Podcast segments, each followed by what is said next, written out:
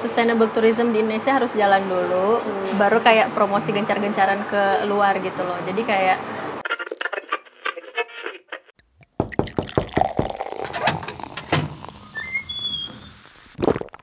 Halo semuanya, selamat mendengar kembali. Jadi hari ini gue ngundang teman SMA gue nih. Sebenarnya alasan gue mengundang dia adalah uh, gue kan SMA-nya di Manado. Kemarin itu beberapa minggu yang lalu Presiden Jokowi sempat keliling uh, di Sulawesi Utara, yang ibu kotanya adalah Manado. Nah, di salah satu caption foto yang dia post di Instagram, dia bilang bahwa Sulut ini adalah rising star-nya tourism. Jadi gue undang teman gue namanya Rena, halo semuanya. Ya, gue undang Rena di sini untuk bahas dikit tentang tourism di Manado. Jadi kenapa gue mengundang Rena? Rena ini sebenarnya salah satu teman baik gue dari SMA dan um, yang menarik dari Rena adalah dia sangat suka traveling dan lu bisa lihat di Instagramnya uh, dia sering banget keliling-keliling dan terutama wisata-wisata alam ya Ren. Iya. Uh, tapi yang menarik dari Rena adalah sangat jarang gue lihat anak muda yang suka traveling, terutama uh, wisata-wisata alam, tapi juga peduli dengan sebenarnya apa sih dampak-dampak yang gue bawa gitu terhadap tempat-tempat um, dan lingkungan yang gue kunjungi ini. Nah, mungkin boleh ceritain dikit ya Ren mulai rajin traveling tuh sejak kapan dan kenapa lebih suka traveling yang di alam dan um, sebenarnya pengalaman-pengalaman apa sih yang membuat lu uh, sangat senang gitu untuk traveling? Jadi awalnya tuh uh, beres kuliah, nah beres sidang masih ada jeda waktu kan tuh nunggu graduation. Nah gue iseng-iseng tuh lihat Traveloka, eh boleh sebut brand kan? Gak apa-apa. Siapa tahu disponsori nanti. Iya jadi gue iseng-iseng lihat traveloka eh ada tiket cuman dua ratus ribu apa seratus lima puluh ribu ke Semarang udah langsung gue beli kan udahlah itu pertama gue backpackeran lah istilahnya ke Semarang terus ke Jepara terus ke Jogja. Nah beres itu nagih. Soalnya kayak pas traveling ketemu orang-orang baru. Hmm. gue ke Semarang kan ke tempat teman. Nah hmm. dikenalin lah sama teman-temannya dia sharing-sharing sama orang yang baru. Terus uh, beres itu gue mutusin buat nyobain ah traveling ke luar negeri. Hmm, nah gue ke Phuket lah waktu itu. Jadi mulai dari situ ketagihan sih. Nagih ya? Iya. yang bikin nagih tuh sebenarnya yang bikin nagih uh, experience sih hmm. either ketemu sama orang baru ngobrol sama orang baru terus ke alam-alam ngelihat langsung gimana bedanya uh, alam di satu tempat dengan tempat yang lain gitu. Uh, mungkin biasanya kan ada dua jenis traveler nih hmm. yang suka cenderung ke wisata-wisata alam dan wisata-wisata perkotaan gitu. Iya iya iya. Nah, lu kan gue lihat lebih um, suka ke wisata-wisata alam. Hmm. Kenapa sih alasan? Apa ya? Mungkin gue kayak selalu mendapat kayak ketenangan gitu kalau ke alam. Soalnya dulu ya kuliah di Bandung 4 tahun ngalamin macet tuh kayak kota udah aduh udahlah pengen Capek. kabur gitu kalau tadi uh, kita bicara tentang Jokowi ini dia bilang Sulut itu rising star dalam bidang tourism di Indonesia lu setuju hmm. nggak hmm. sebagai orang yang emang udah lumayan udah pertamanya tinggal di Manado dan juga udah cukup mengelilingi uh, Sulawesi Utara sendiri. Iya. Um, kalau dari potensi sih gua rasa Sulut itu sangat berpotensi dari segi destinasinya lumayan variatif dari destinasi laut, pegunungan dan culture-nya juga ada. Kan dibilang tuh Sulut tuh bisa jadi pintu Pasifik Indonesia. Soalnya posisinya di bagian paling utara Indonesia. Ya, jadi sebenarnya kalau dibuka penerbangan-penerbangan internasional tuh lebih deket, nggak harus kelewat Jakarta. Gitu. Kalau nggak salah penerbangan langsung dari Cina ya baru dibuka. Iya. Dibuka. Nah untuk beberapa tahun terakhir ini udah sering penerbangan dari Cina reguler tapi di charter satu pesawat. Jadi uh, bukan komersial yang bisa dipesan oh. satu-satu tiket gitu. Jadi sebenarnya bukan dibuka penerbangan langsung iya. tapi ada jasa iya. untuk terbang langsung dari Cina ya. Mm -mm. Nah kalau terakhir gue pulang Manado tuh bener-bener banyak banget kan turis-turis dari Cina hmm. bisa dibilang di mana-mana kadang yeah. terlihat kayak lebih banyak orang Cinanya dibanding orang yeah, Manado yeah, yeah. di sana sebenarnya kalau lu sendiri melihat bagaimana sih dampak dari peningkatan turisme ini uh, terhadap masyarakat ataupun terhadap Sulawesi Utaranya in general gitu. Hmm. Kalau menurut gua sih dari segi sosialnya lumayan berdampak ya dari lapangan kerja, dari dinas pariwisata juga sering ngadain training buat jadi guide, latihan bahasa Mandarin. Dan teman-teman gua tuh lumayan banyak yang sekarang udah jadi guide ke turis-turis Cina. Dari sisi lain juga udah mulai banyak destinasi-destinasi wisata baru. Jadi kayak pengusaha yang bergerak di bidang pariwisata juga udah mulai makin banyak sih. Kalau kita bicara tentang pariwisata di Sulut kan kayak yang lu bilang tadi pasti banyak kaitannya dengan uh, kelautan, Hmm. dengan ya laut-laut kita lah di sana yang bagus-bagus walaupun banyak yang sudah rusak. Iya. Mungkin yang paling banyak orang tahu itu kalau dengar kata Manado atau Sulawesi Utara itu adalah Bunaken, Mhm. yang di mana mungkin yang belum banyak orang tahu itu Bunaken sebenarnya udah cukup Iya, agak memprihatinkan. Ya, lah. cukup memprihatinkan Iya. lah intinya. Dan ini mungkin salah satu dampak buruk dari em, adanya turisme. Hmm. Kalau menurut lo sendiri nih melihat kondisi, misalnya kita ambil dalam contoh ini Bunaken, menurut lo sebenarnya seharusnya siapa sih yang bertanggung jawab atas hal-hal ini, kerusakan-kerusakan ini? Apakah benar-benar ini salah em, turis-turis yang datang atau gimana? Kalau menurut gue sih setiap stakeholder yang terlibat itu harus bertanggung jawab maupun dari pemerintah, swasta maupun masyarakat di eh, pulau itu sendiri. Misalnya ngomong ngomongin soal sampah, sampah-sampah yang ada di Bunaken tuh datangnya sebenarnya dari Manado. Jadi kayak dari masyarakat Manado pun harus eh, ngerubah si gaya hidup mereka biar nggak nambah-nambah polusi sampah di laut lah gitu istilahnya. Mungkin kalau buat pendengar yang nggak tahu Bunaken dan Manado itu gimana, Bunaken itu Oh, iya. di pulau. Iya, Iya. Bunaken tuh dari Manado 30 menit naik kapal Sampai Iya, Bunaken. Sampai Bunaken Dan ya. biasanya orang datang ke sini itu dari seluruh dunia untuk diving. Iya, karena mungkin, paling terkenal eh, bawah lautnya. Iya, gue sendiri kan sebenarnya terakhir ke Bunaken mungkin udah bertahun-tahun yang lalu yang di mana kondisinya masih seingat gue sih masih cukup baik lah waktu Hmm. diving di sana. Lu bisa ceritain dikit nggak tentang kondisi atau kerusakan-kerusakan yang terjadi seperti apa khususnya di Bunaken tapi Hmm. juga secara luas di pulau-pulau dan daerah-daerah wisata di Manado di Sulawesi Utara. Mm-mm. Em, ya mungkin sebagai salah satu dampak negatif tentunya dari em, meningkatnya turisme.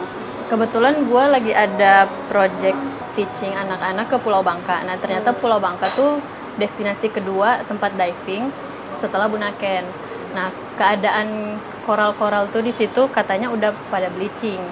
Nah kalau gue em, awalnya kan kurang ngerti ya, soalnya gue bukan background marine science, tapi eh, setelah ngobrol-ngobrol sama teman-teman katanya ya kalau udah bleaching ya bentar lagi koralnya udah akan mati. Jadi itu juga salah satu dampak dari polusi laut kayak sampah-sampah gitu-gitu. Setahu gue kan ada beberapa aksi-aksi lokal masyarakat itu Mhm. banyak yang memungut sampah lah di Iya. laut dan sebagainya dan itu kalau sering mereka posting kan sering Iya, gue juga iya. sering posting kan gue lihat kalau gue sendiri liatnya nyesek ya Iya, gimana ya, emang. maksudnya hal-hal yang apa tempat-tempat yang bagus kayak gini tapi Hmm. dirusak oleh sampah nah itu sebenarnya kenapa sih permasalahannya di mana kenapa bisa tempat-tempat turisme seperti ini yang harusnya mungkin kita lebih pengen menjaganya biar orang-orang makin mau datang dong Hmm.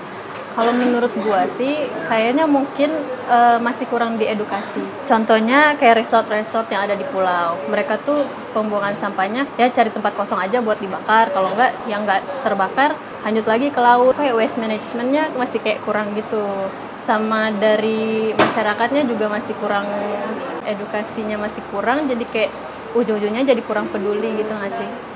berarti masyarakat lokalnya juga sebenarnya masih kurang Kurang bukan aware. masalah bukan cuman sekedar dari uh, pendatang-pendatangnya Hmm. yang merusak halnya tapi juga dari sisi masyarakatnya mungkin masih kurang kesadaran untuk um, bagaimana merawatnya Iya. Nah sebenarnya eh, mungkin lo bisa ceritain dikit kali tentang kegiatan-kegiatan lo di Sulawesi Utara. Karena gue tahu lo ikut banyak komunitas-komunitas gitu kan. Sebenarnya aksi-aksi lokal apa sih yang ada dan siapa yang menggerakkan gitu aksi-aksi seperti ini? Apakah masyarakat lokalnya atau mungkin justru orang-orang dari luar pulaunya? Dan eh, urgensinya saat ini apa gitu? Dan apa yang sedang pengen dilakukan? Ya, kalau em, kegiatan-kegiatan yang gue ikut, gue terlibat di komunitas Sea Soldier. Itu yang di foundernya Nadine Chandrawinata. kita tuh mostly bergerak secara individual sih. Terus kayak kerjasama bareng komunitas-komunitas yang lain. Dan juga uh, merupakan apa ya LSM jadi dari masyarakat juga. Yang project kita yang terakhir ini tuh di Pulau Bangka kerjasama dengan NGO dari Jerman. Nah mereka tuh ngajak kita untuk sama-sama edukasi ke anak-anak di pulau tentang lingkungan tentang laut dan sampah Nah yang gue kaget kemarin tuh mereka bilang di sekolahnya aja nggak ada tempat sampah. Gimana caranya mereka tahu yeah. tempat sampah? Ya? Kayak gitu. Kayaknya kayak harus orang luar yang beliin tempat sampah buat naruh di sekolah itu. Nah ini kalau gue denger ya, maksudnya yeah. sebagai orang awam, sebagai orang asing, kalau gue sekilas mendengar ini harusnya ini peran-peran pemerintah dong yang masuk yeah. Tapi kenapa justru dalam tanda kutip dipertanggungjawabkan oleh ya komunitas-komunitas mm lain gitu? Sebenarnya permasalahannya apa sih? Kenapa pemerintah nggak bergerak gitu dalam bidang ini? Kalau lu sendiri melihatnya gimana? Kalau gua sih mungkin pemerintahnya kurang tahu juga sih tapi kayaknya lebih fokus ke kota Manadonya deh. Soalnya padahal kayak, kan apa pemerintah katanya lagi pengen naikin pariwisata iya. tapi kok kayaknya nggak ada perhatian khusus terhadap hal-hal ini gitu. iya iya kalau yang gue lihat sih mereka lebih mikirin ke sisi ekonominya hmm. tanpa mikirin uh, efek ke lingkungannya. Yang menurut gue sih gitu. Ya bagus sih maksudnya uh, penghasilan pendapatan masyarakat juga bisa nambah tapi menurut gue harus tetap memperhatikan juga aspek lingkungannya.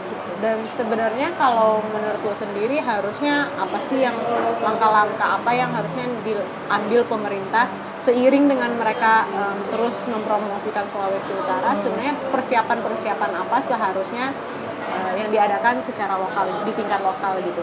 Pengennya ya Sulut tuh kayak kayak Bali lah ngeband um, kantong plastik itu udah kayak harusnya simple gak sih? Kayak hmm. ngeband gitu udah sangat membantu lah untuk mengurangi sampah terus paling edukasi ke masyarakat-masyarakat yang di pulau-pulau gitu yang kurang terjangkau dan sejauh ini pemerintah benar-benar belum terlalu bergerak ya kalau pemerintah setempat uh, pemerintah lokal di Sulawesi Utara belum ada kegiatan-kegiatan yang setahu lu bergerak dalam bidang um, konservasi lingkungan dan sebagainya? Ada sih, um, mereka juga suka bikin beach cleanup gitu. Terus uh, kerjasama sama pegadaian yang lu ngasih sampah terus kayak nabung sampah lah istilahnya. Hmm. jadi ada benefitnya buat masyarakat.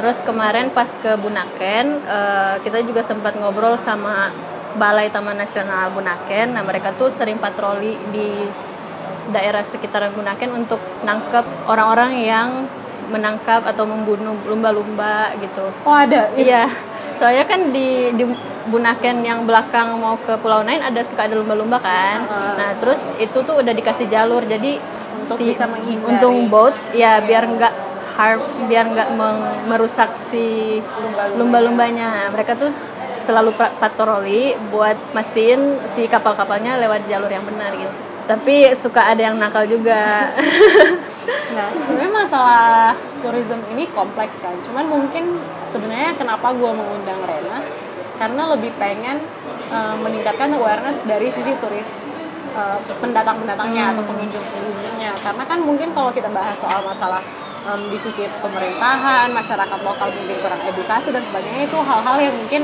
um, sedikit out of reach yeah. tapi setidaknya kalau zaman Dari sekarang kan kita. kan ini kayaknya milenial sih sangat banyak jalan-jalan hmm. terutama ke uh, dan wisata-wisata di Indonesia juga lagi meningkat banget yeah. apalagi abis dipromosiin Presiden Jokowi yeah, jadi pasti akan makin banyak nih yang mau ke sana nah sebenarnya gue lebih pengen tanya tuh um, lu sendiri kenapa sih lu tiba-tiba aware gitu dengan sebenarnya bagaimana dampak dari turisme ini atau pariwisata ini terhadap lingkungan, hmm. terhadap masalah-masalah sosial dan masalah sekitar itu kenapa bisa tiba-tiba jadi aware gitu yeah, soal iya, masalah yeah, ini? Awalnya sih karena senang jalan, terus uh, main Instagram, ketemu lah di Instagram namanya si Soldier. Oh enggak enggak gue awalnya follow Nadine kan, nah dia hmm. sering uh, ngepost kegiatan si Soldier, terus kayak oh menarik nih, kayaknya asik buat gabung komunitasnya. Udah gue coba DM yang disulut gimana caranya gabung. Terus udah gue gua gabung. Nah pas di komunitas ternyata ketemu dengan orang-orang yang senang jalan juga dan concern gitu sama lingkungan. Jadi kayak ya gitu. Terus gue sempet gue lupa baca di mana lu sempat ceritain dikit tentang bagaimana waktu lu sempat jadi travel guide ya. Hmm, jadi gue tuh tahun 2017 ya ngan nganter uh, nge-guide orang ke Bangkok. Salahnya di sini kurang research. Gue kerjasama sama tour di sana. Jadi uh, dia yang nganter si orang uh, tamu-tamu ini. Nah diantarlah ke tempat sirkus gajah. Terus gue di situ sedih banget sih kayak si gajahnya lebih milih ngambil duit daripada ngambil pisang yang kayak terus kayak gua seakan-akan bisa melihat di mata gajahnya lo ngerti gak sih kayak Iya. kayak mau nangis gitu jadi ya Jadi maksudnya dia dilatih gitu untuk iya ngambil ngambilnya duit, duit. bukannya makanan Nah itu respon em, turis-turis yang lu bawa Hmm. itu gimana? Nah, yang sedihnya tuh turis-turis yang gua bawa tuh seneng di situ. Soalnya mereka mereka tuh bisa foto sama gajah yang diangkat sama belalainya lah gitu-gitu.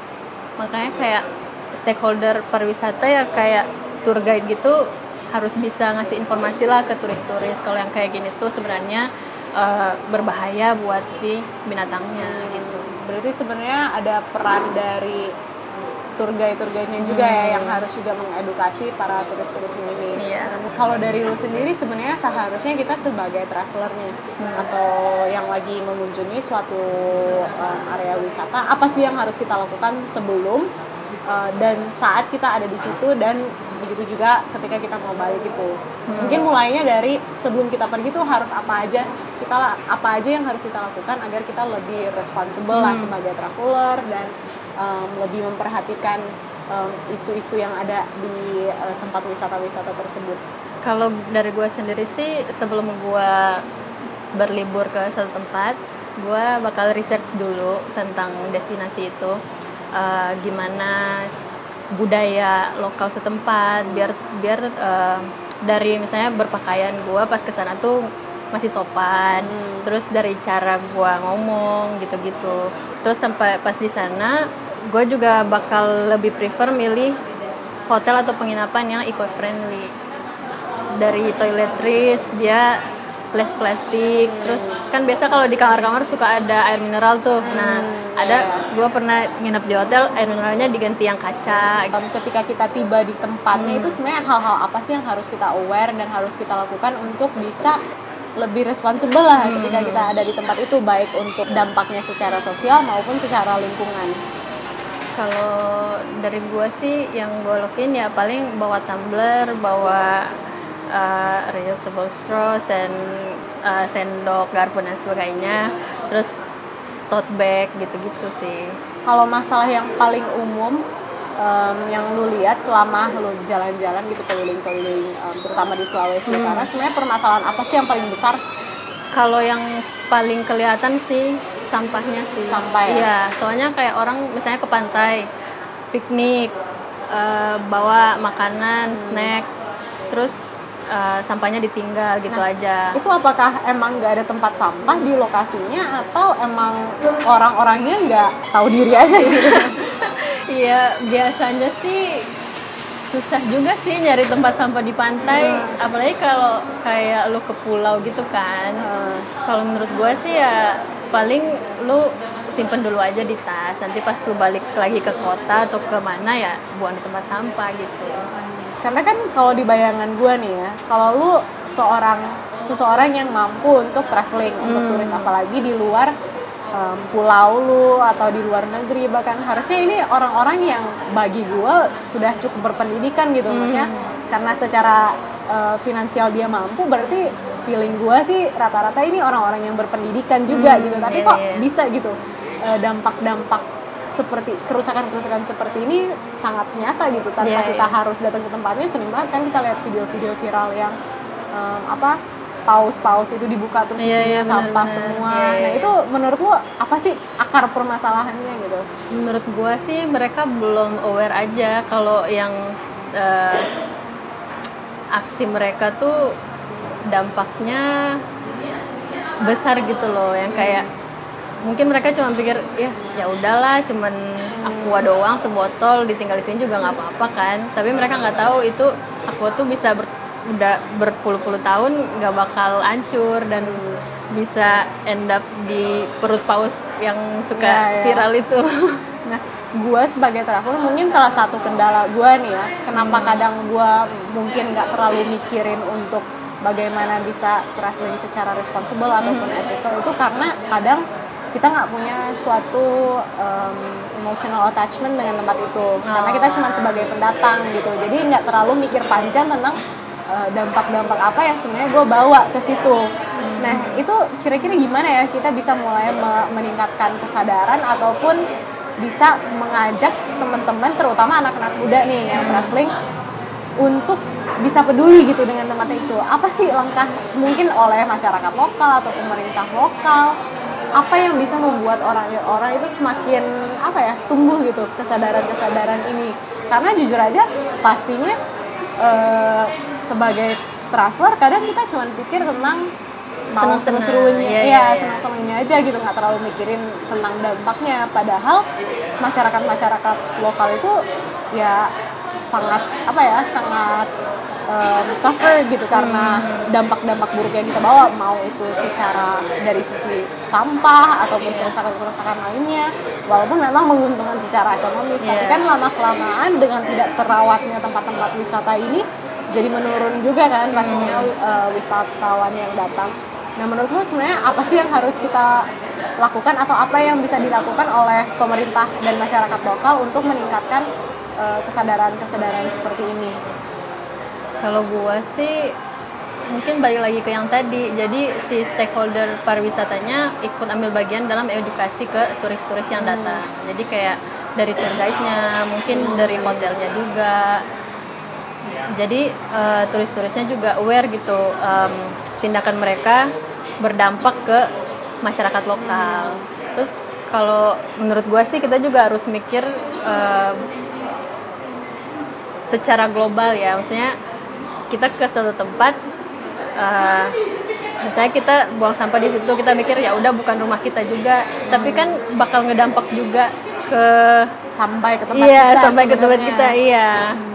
Kalau di Sulawesi Utara sendiri ini sebenarnya langkah-langkah praktis atau langkah-langkah nyata apa sih yang lo udah lihat yang diadakan oleh em, pemerintah ataupun masyarakat lokal? Karena kalau yang tadi lo ceritain kan banyak itu dari munculnya dari komunitas-komunitas yang memang peduli terhadap hal-hal ini. Tapi apakah eh, masyarakat dan pemerintahnya sudah mengambil langkah-langkah yang nyata gitu untuk mengurangi em, misalnya sampah? Kalau dari pemerintahnya gue jujur kurang tahu sih. Tapi yang gue kemarin pernah kerjasama bareng di event jadi setiap kali kita bikin kegiatan beach clean up selalu kerjasamanya sama dinas lingkungan hidup sama bank sampah. Jadi udah ada namanya bank sampah di Manado. Jadi tiap sampah-sampah yang dikumpulin bisa ditukarin duit. Banyak dari tempat-tempat wisata itu em, sebenarnya salah satu stakeholder utamanya adalah pengusaha-pengusaha Iya. maksudnya pihak swasta gitu yang menyediakan fasilitas em, tempat tinggalnya ataupun wisatanya itu sendiri. Kadang em, dihandle oleh di manage oleh pihak-pihak swasta. Nah sebenarnya peran apa sih yang bisa diimplementasikan oleh pihak-pihak swasta ini untuk bisa semakin merawat sumber-sumber pemasukan mereka ini gitu. Jadi jangan mereka cuma ngambil untung Iya, doang iya, kan. iya. Em, kayak yang kemarin ini yang di Bangka bagus juga sih. Jadi kita kerjasama sama resort-resort di pulau. Jadi mereka juga em, ikut ambil bagian dalam proyek edukasi ke anak-anak Pulau Bangka. Jadi kayak semacam CSR-nya gitulah.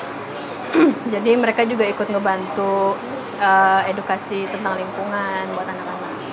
Kalau bagi lu ada nggak satu em, selain Bali mungkin ya? Kalau Bali kan udah lumayan nyata gitu. Ada nggak lang apa ya tempat-tempat lain, kota-kota lain di Indonesia yang patut dihargai upayanya dalam eh, menjaga lingkungan kita untuk eh, terutama dari sisi dampak dari dampak negatif dari turisme ini.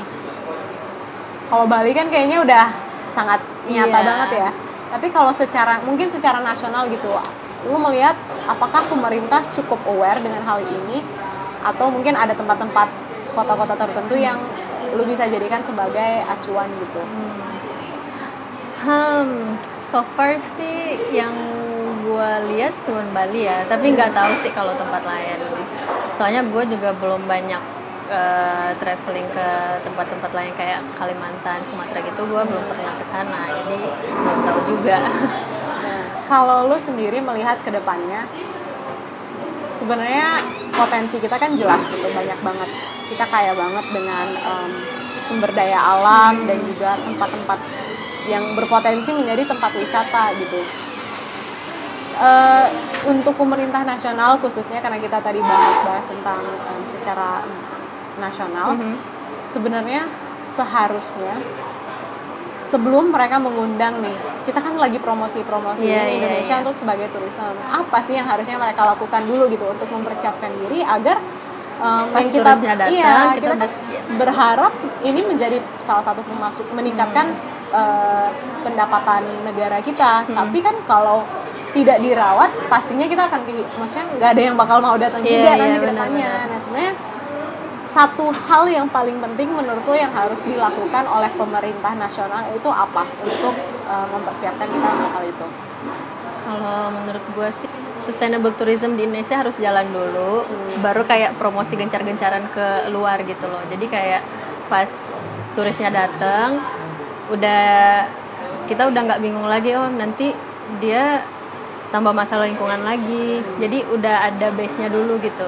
Kalau sustainable tourism itu maksudnya jadi Maksudnya gimana? yang lebih yang lebih memerhatikan lingkungan, memerhatikan dampaknya ke sosial juga.